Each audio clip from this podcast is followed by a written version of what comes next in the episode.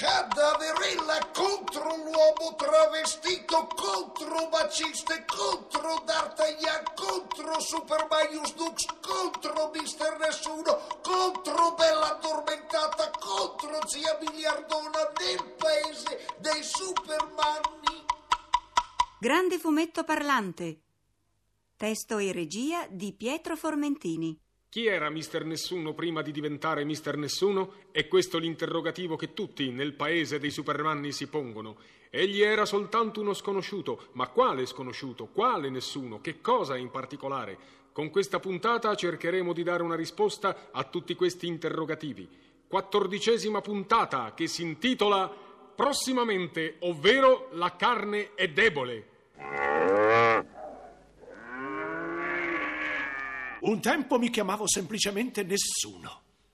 Vivevo nella capitale di una piccola nazione chiamata Italia, molto lontana da questo che ormai è diventato anche il mio paese dei Supermanni. Esercitavo l'oscuro mestiere di macellaio, nel quale però con ogni mia energia, con ogni sforzo, cercavo di distinguermi e di primeggiare. Ricordo che in quel periodo andavo spesso soggetto a quelli che vengono solitamente chiamati gli stimoli della carne. Curioso, un supermanno ex macellaio. Macellaio di cosa? Carni bovine o spiriti umani? È un mestiere che lei faceva per puro interesse o per passione? Sono lusingato di fare la conoscenza di un semplice macellaio. Qui, nel paese dei Supermanni, non esistono macellai, esistono soltanto carnefici. Possedevo un piccolo negozio in un quartiere popolare della città, un negozio sempre ben fornito, che amorevolmente io tenevo in ordine e nella più perfetta pulizia. Un fatto imprevisto. Una donna entra nel negozio di macelleria. Il destino in agguato. Il macellaio tenta in tutto per tutto. Una mattina entrò nel negozio una donna, un abituale cliente, piuttosto timida, educata e un po' vigliacca, devo dire, perché aveva sempre accettato i miei alti prezzi senza protestare. Spruzzi di sangue sulle mattonelle. Diploma di benemerenza conferito al macellaio Nessuno. Foto della squadra di calcio per la quale faccio il tifo. Buongiorno signora, desidera? 5 bistecche, molto tenere, mi raccomando. Il macellaio Nessuno, furbo fin dalla nascita, taglia accuratamente le bistecche, le mette nella carta per alimenti, prende l'involto e lo mette sul piatto della bilancia, facendo cadere l'involto, quasi precipitare molto dall'alto. L'ago della bilancia si muove rapidissimo. Il macellaio Nessuno toglie fulmineo l'involto dal piatto della bilancia. 9,5, grida il macellaio. Lei ruba sul peso, mi gridò la cliente. Lei ruba sul peso. Un mistero. 9,5 o molto meno? Il macellaio Nessuno allora replicò: io sono un macellaio onesto, ho sempre venduto carni di ottima qualità e non ho mai rubato sul peso, ho anche il diploma di benemerenza appeso al muro, guardi. Scusi, Mister Nessuno, quella che sta raccontando è una storia di sangue o di terrore? Di sangue e di terrore al tempo stesso, ma anche di sentimento, come potrete presto constatare. Io, macellaio Nessuno, mi ero sentito profondamente offeso e umiliato dall'affermazione di quella cliente. Come aveva potuto permettersi di gridare che io rubavo sul peso? Era vero. Io di solito rubavo sul peso. Ma lei, la cliente, non poteva saperlo, perché quando rubavo sul peso lo facevo sempre con molta abilità e senza mai farmi accorgere. Quindi come poteva essersene accorta? E se non se n'era accorta, come poteva affermare che io rubavo sul peso. Bleffava, dunque. Il macellaio Nessuno è un abile seduttore di bilance automatiche.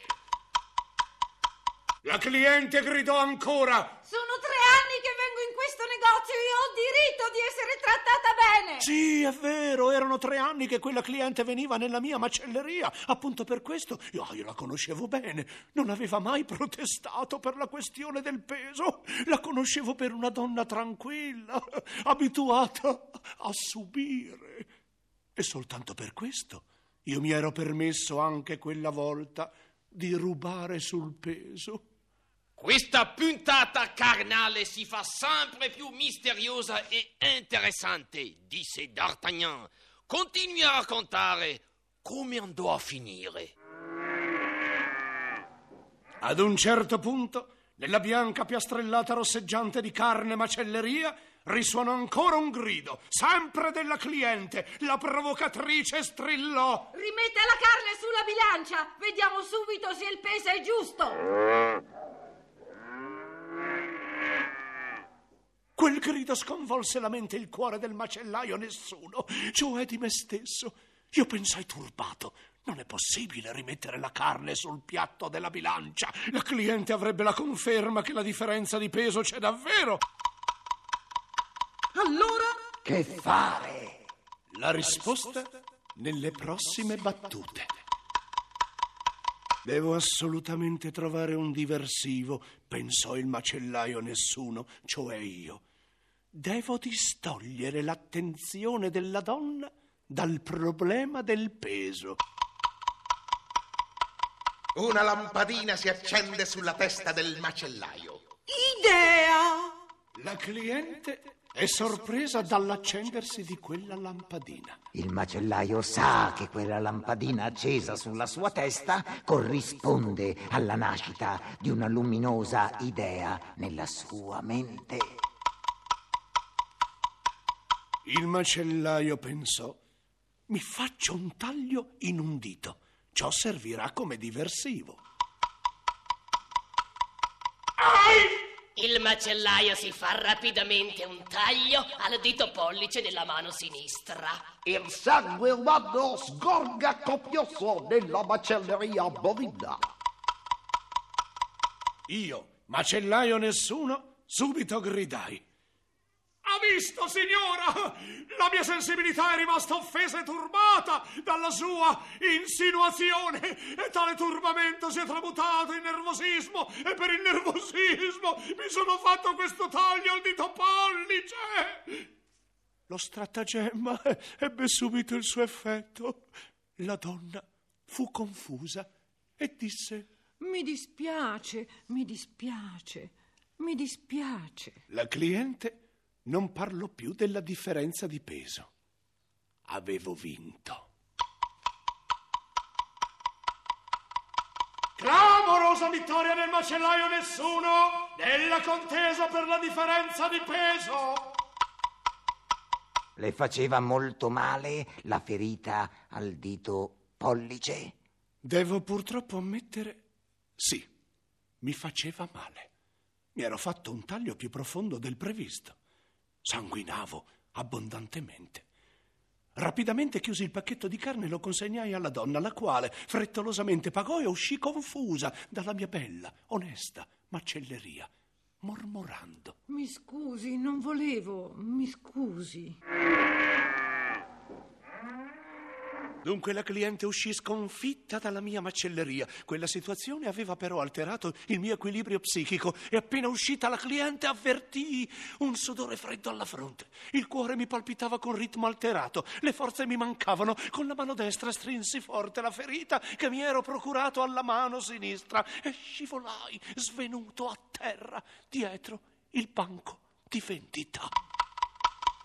Commedia o dramma nella piccola, ordinata e onesta macelleria del macellaio Nessuno? Un drammatico finale! La cliente aveva dunque lasciato la macelleria. Si dirigeva verso casa con il pacchetto della carne nella sporta della spesa. La donna Raggiunse il numero civico 47 di via Solferino, un vecchio palazzone di edilizia popolare. Con l'ascensore salì al quarto piano. Entrò nel proprio appartamento. Tolse dalla sporta il pacchetto della carne, lo depositò sul marmo del tavolo di cucina. Pacchetto di bistecche sulla lastra di marmo del tavolo di cucina, come all'obitorio. La donna aprì il pacchetto. Tra le bistecche rosseggianti rosseggiava il dito pollice del macellaio Nessuno. Fatalità! Orrore! Amputazione! Quel pollice era il mio! Era il mio! Gridò Mister Nessuno ai colleghi supermanni che avevano seguito il suo racconto con grande attenzione. Sì, è vero. Quel dito pollice era proprio di Mister Nessuno, un essere superessere che prima di trasferirsi nel paese dei supermanni, dove intendeva sviluppare a fondo i suoi difetti e le sue qualità negative, aveva abitato nella capitale di un lontano paese chiamato Italia, dove esercitava il mestiere di macellaio con diploma di benemerenza. La prossima puntata... Vita privata dei supermanni! Abbiamo trasmesso la 14ª puntata di Grande fumetto parlante. Testo e regia di Pietro Formentini. Personaggi ed interpreti: Zia Biliardona, Pina Cei; D'Artagnan, Cristiano Censi; Mister Nessuno, Mimmo Craig; Cadaverella, Isabella Del Bianco; Bella addormentata, Raffaella De Vita; Maciste, Gianni Musi; Supermanius Dux, Sergio Reggi; l'uomo travestito, Eduardo Torricella; e inoltre Vera Larsimont. Realizzazione effettuata negli studi di Torino della RAI.